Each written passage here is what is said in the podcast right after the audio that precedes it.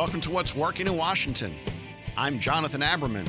Today, the energy industry is changing fast, and a company that just moved to DC is hiring. The lowest marginal cost for electrons is coming from wind and solar.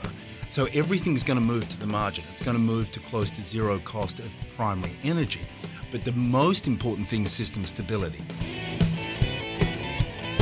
What if I told you that electricity is being delivered to you in a system that hasn't really changed in over 140 years? Is the power grid that delivers our power due for a revolution like the internet that changed telecommunication? Our next guest certainly thinks so.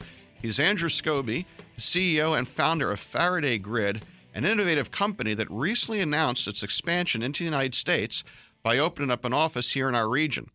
I want to learn about Faraday Grid today and how Andrew and his company hope to change how we consume electricity and why that truly matters. Andrew, thanks for joining us. Hey, that's a pleasure. It's really great to be here. Well, I'm very intrigued and really appreciate our friends in DCNO sending you along to us. What is Faraday Grid and what are you all trying to do? So, um, Faraday Grid is a reconception of the energy system as a whole. It's no longer fit for purpose and it's not going to meet our requirements into the future. We're expecting our energy system to be capable of things it's no longer capable of. And around the world today, grids are failing. Um, as it is at the moment, I think uh, recent Nobel laureate uh, Bill Nordhaus uh, said that the cost of actually uh, bringing the grid and the energy system as a whole to a point at which it can cope with climate change and those kinds of issues is in the order of 37 trillion, that's 37 trillion US dollars, uh, and that would represent 50% of GDP. So, so that's a crushingly inordinate amount of money to try and get our systems today to be able to cope with what we expect of an energy system for the future. But if you put it in historical context, it's something like this for the last 138 years, we've had a 14 times increase in welfare for humans on the planet and a 14 times increase in the consumption of energy. So, our organization is absolutely committed to sustainable prosperity for everyone on a basic assumption that energy is the primary input to everything. And as your audience, I think, would understand, uh, that's true in the physics as much as it's true in the science. Our bodies and everything around us are actually primary input to it is energy. That's right. Uh, and if we, that's also true in the economics. If you think about it, energy is not just an input to everything we do; it's an input to everything we do.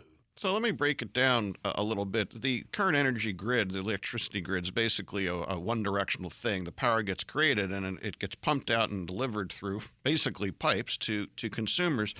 which is wildly inefficient, right? Absolutely. And so Faraday's got this. Uh, this device or this uh, idea of something called the Faraday exchanger. So, how mm. does it how does this Faraday exchanger change how electricity is delivered to create these efficiencies? Yeah, so if you think about it in the terms of a precedence, and we don't do a lot of thinking in precedent terms, but if you think about the internet, you had a telephone system and you dropped into the location of a switch in, in, in networks, uh, a, a, router, and that router became an emergent order, uh, which became the internet rather than the telephone system. So in 1984, I was running a company and it had a WANG network.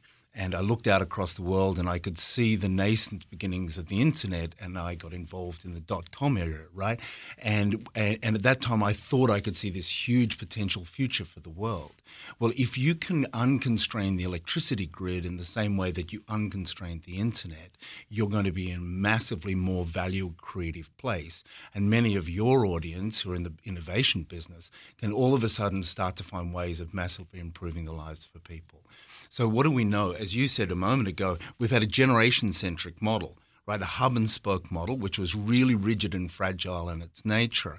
The, that was perfectly fine when energy was provided both as primary energization of the network and the bundling of stability through an inertial contribution from large spinning reserves. Mm-hmm. That was fine in a sense because you could keep that system as stable as it needed to be. But now what we've got is decentralized generation uh, because, of course, electrons and the wind are actually quite a low density energy form, and we're trying to capture that. So it has to inherently be decentralized. So in, a, so in effect, what we're talking about here is it used to be the telecom world. You you had a centralized provider of telecommunication services. All the switching was handled by a single company, and the information was sent basically in its totality down the down the system. The internet and the router phenomenon developed the ability to separate telecommunications information into packets, which could be sent the most efficient route possible and then reassembled at the end. Absolutely. Now we've got a world where, literally, thanks to the Chinese in large part, the uh, solar power industry has gotten to the point where it's more cost effective to produce power than traditional coal fired generation, for example. So the whole world has changed. And it sounds right. to me what you're saying is that Faraday exchanger then becomes almost the router. It is the router. The, that's the router for electricity. So a Faraday grid is the internet, right? It's an emergent order of Faraday exchangers and other devices. And it's a dynamically self balancing grid. That is, you used to provide the essential inertial contribution from the generator and that's where all the money used right. to be. But the money's not there anymore because we, as you say, the lowest marginal cost for electrons is coming from wind and solar. So everything's going to move to the margin. It's going to move to close to zero cost of primary energy. But the most important thing is system stability because if the grid has to operate within plus minus 1 at all times. Otherwise, it overloads. Otherwise, it overloads. So, all of the expansion of cost that's going on, so you see at the moment a reduction in the wholesale cost of energy on a global basis and a massive increase in energy cost to consumers. And that's because you need to have the system stability. We provide that system stability in the location where the transformer used to be, just like the router, we go in and occupy that space and we make the grid the provider of system stability. So the grid becomes agnostic to the nature of supply and demand.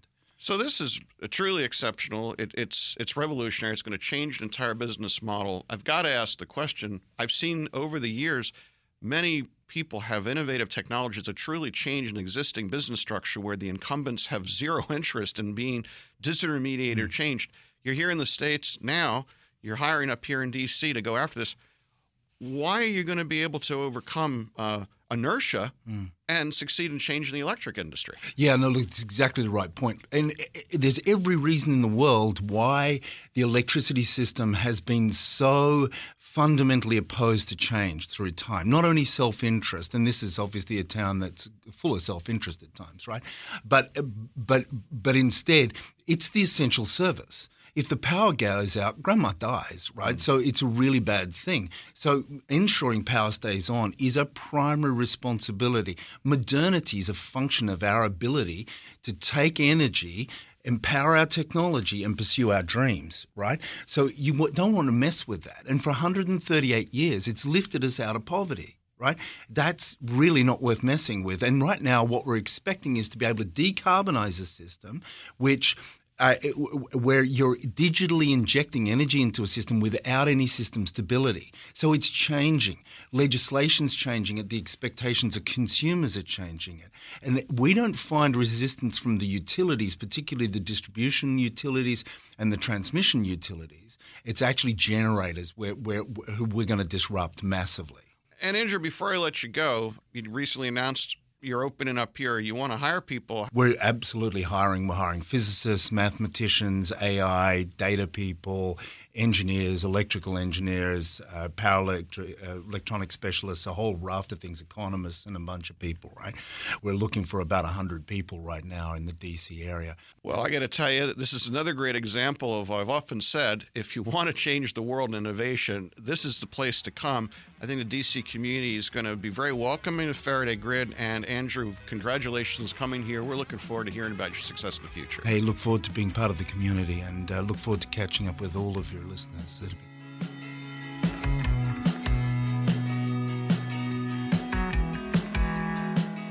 Thank you to the Greater Washington Board of Trade. The Greater Washington Board of Trade represents leading businesses, nonprofit organizations, and academic institutions and has helped shape the development of our region for over 130 years.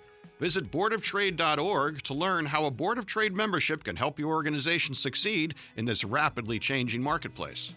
Thanks to Orrick, an international law firm that focuses on technology, energy, and infrastructure finance. Clients worldwide call on it for forward looking commercial advice on transactions, litigation, and compliance. Learn more at orrick.com.